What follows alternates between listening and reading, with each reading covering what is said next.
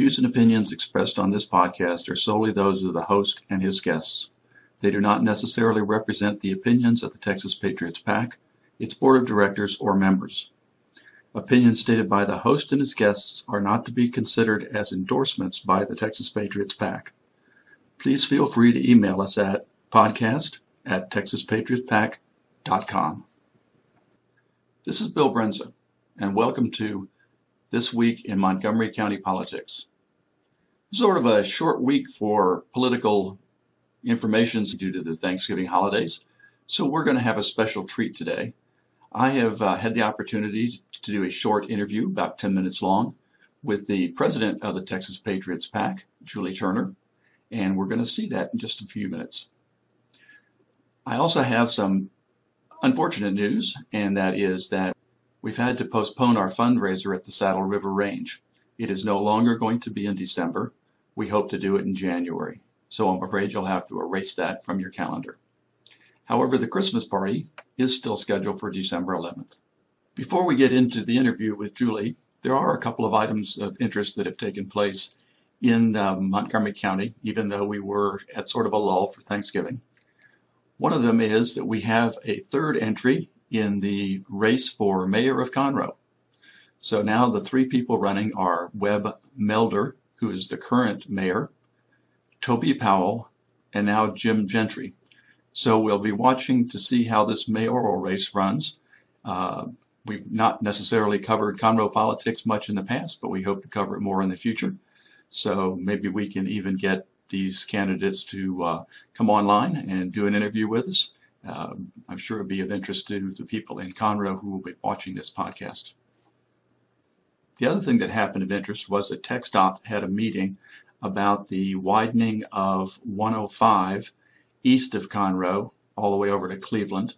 From what I understand, the meeting was well attended. I didn't get a chance to go uh, to the meeting myself, and the only issue that really seemed to come up was that they are planning on having concrete barriers down the median uh, for safety purposes. And there was some question about whether they should have them at all or whether they should, should just have the, the five lane setup like FM 1488. Uh, and if they are going to have them, where are they going to be placed? TxDOT said, from what I understand, that uh, the concrete barriers are a safety issue and it is not negotiable. But the cut throughs are negotiable and that maybe they can move them to make the residents along FM 105 um, happier. Now that we've covered all the local interest stories in Montgomery County, here is the interview with Julie Turner. Hi, we're here again with Julie Turner, and right now we want to talk about the upcoming runoff for the City of Houston mayoral election. And it looks like Bill King actually has a, uh, a really good chance of uh, beating Sylvester Turner. And uh, Julia, it's sort of interesting to uh, hear your thoughts on the whole race. Houston really has a, an opportunity to change directions now. Uh, the choice is between a, uh, a liberal Democrat who has been in the Texas House for many, many years and a, um, and a conservative businessman. So um, it seems like most of this, a lot of this election is turning on the election that we, that City of Houston just had with the HERO um, ordinance, and um, there's a very clear difference between these two candidates. Sylvester Turner has made it clear that um, the HERO ordinance, particularly if you read it, you, you you will see that it is it is true that men entering women's bathrooms is not prohibited in this ordinance and um, he's in support of having this passed. Um, it failed overwhelmingly in the city of Houston, but he's dedicated to getting that somehow implemented in the city of Houston. Uh, Bill King is opposed to it. That doesn't doesn't make sense to him. He's opposed to it. So where you have dedicated people working for um, both sides, the turnout may be may be interesting in this election. As you mentioned, Bill, um, Mr. King actually does have a chance of winning this. Um, Houston is is fairly evenly split between Republicans and Democrats. If you looked at the last few elections, it's it's switched a few times depending on turnout. Um, so this election is December 12th, which is a Saturday, And one of the things that we would like to do is to encourage people to go out and vote for Bill King for mayor. Um, they need to get their fiscal situation in cleaned up. Not and not he he does these commercials about making sure that the potholes are taken care of in Houston, but the pension situation and and the the uh, the, the basic financial fundamentals of Houston need to be attended to. Yeah, the, the potholes are, I think, after the, uh, the HERO ordinance were, were one of the things that really drives the elections in, uh, uh, in the city of Houston. And uh, since I had the unique opportunity to live in the city of Houston, downtown, inside the loop, for a couple of years, uh, I will tell you that uh, I thank God every day when I am here in the woodlands driving around on the great concrete roads we have and not ruining my car uh, in the city of Houston. Well, high high quality roads or even adequate roads that is something that people expect government to be able to to take care of because that's a core function of it. Um, and I and I get that, and certainly we have been motivated to do lots for our roads up here in Montgomery County, and maybe we can we can come back to that and talk about the concrete roads in, in the woodlands. Um, but if you look at Houston, if you look at Houston and you look at the recent election of Dan Patrick as lieutenant governor, um, he made his his uh, the most important thing um, in his election. The thing that you saw all the time was was uh, was border security, um, was securing the borders, and he had a fence as his yard sign, and um, Houston is a sanctuary city.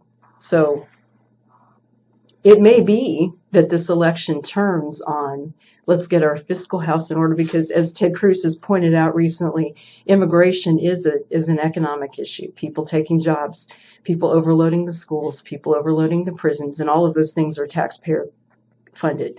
So um, we will see where this election goes, but it, it could be not just potholes, but also immigration gets into this.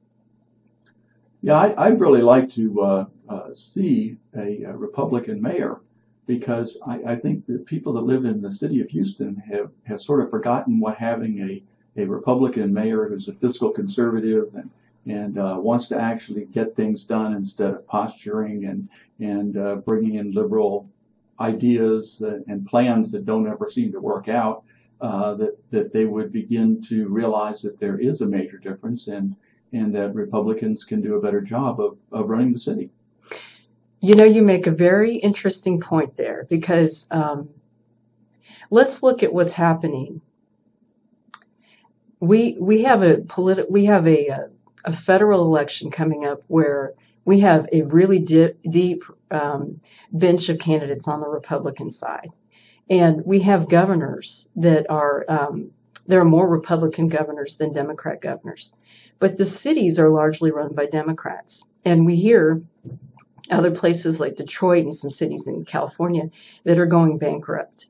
So we kind of intuitively understand that Republican, more conservative policies are um, better for people at the top levels of government, but getting it down to the city level where things are um, um, not so not so clearly the, the issues with city government are not as clear to people as the issues for maybe the state or the, the national government. So we are having to um, exercise some discipline on the city level and and and tighten up and, and take care of the, the pensions and the other promises that people have made to government employees those people the firemen the policemen all the rest they took those jobs um, with the assumption that certain things were going to be there for them when they retired, and they those those pensions should be there. And if the plans to to um, to fund them and and what happens with new people being hired, that needs to be a fiscally responsible, viable um, set of plans. So we need someone who is better at planning than Sylvester Turner likely is to be based on his votes before. Um, so what we see here is um, more conservative leadership um, from the top all the way down. And, and this would be a really historic victory coming on the heels of the, the hero vote to have a Republican mayor in, in, a, in a city like Houston. certainly would be great because we have strong Republican uh, politicians in Montgomery County and also in um, uh, Sugarland in, that area. Uh, and, and, I think a lot of it is that, that um, sometimes the conservatives think that they can't ever get the city of Houston uh, back under fiscal control. So, uh, like everybody showing up here in Texas from California and New York, they, they vote with their feet and they just move into a, a, more conservative county. Uh, so it would really be nice to give them a chance, uh, to give us a chance to have all three counties being run by fiscally republic, fiscally responsible politicians. Lot to say. Yes, it would be, and and Montgomery County voters can do a. Um, we can do quite a bit to help with that. So let me make an appeal right now. If you live in Montgomery County and you think that uh, Bill King as mayor of Houston would be better for Houston and better for our region and better for our state, then we will be, the Texas Patriots PAC will be um, volunteering um, to make phone calls to turn out the vote for people in the city of Houston. And if, if uh, you are able to make a phone call and, and ask people to turn out and vote, um, please get in touch with us and we will, we will hook you up. And, and the best way to get in touch with us is to go to our website, uh, the TexasPatriotsPAC.com and right on the navigation bar up at the top there, you'll see volunteer. And if you click on that, you will get a form that you'll be asked to fill out. And uh, in the um, text field down there, just fill in that you'd like to work the phone banks for Bill King, and we'll set you up. You know, Bill, you mentioned something a, uh, a little while ago about Montgomery County and the, the fine concrete roads that we have over here. And there's just a little comment I'd like to make about that. Those roads were poured, and um, a long time ago they were they were thought to be um, reliable, durable roads, and they have been for a long time. But they are nearing the end of their useful life, and so um, Commissioner Noack has, um, when they did all of that road work, in conjunction with the the uh, um, the pipes running down Grogan's Mill, running down Research Forest. They they repoured the concrete roads, but that's going to have to happen all over the woodlands, and that expense is coming towards the woodlands. And it's not a woodlands expense. It's not a township expense. It's a Montgomery County expense. And so I just want to I just want to mention that because it, it hooks into the work that we were doing on the road bond and the need to invest in the road and bridge fund because um, as communities are built out in, in, in the woodlands, those concrete roads are expensive. The money to pay for that comes out of the road and bridge fund. So we need to cover the maintenance of our roads out of our existing revenue that, that we pay for out of our yearly taxes. Um, so that would, you know, people say, I, I, just I can't imagine all the passion that went into that road bond, but it was a fiscally responsible thing to do. It it basically um, if, uh, allows those commissioners to make um, the choices that they need to to cover the basic responsibilities of county government because they've got a road and bridge fund to draw from. Well, this has been a rather wide-ranging set of uh, topics. We started out here talking about uh, Bill King and ended up talking about the Road and Bridge Fund, but it's also been a fascinating discussion, and we hope to have you come back here in the near future and uh, have some more discussions with me on the podcast. I would love to. This ends our podcast for this week. I hope you all have enjoyed the content, and I'll see you all again next week.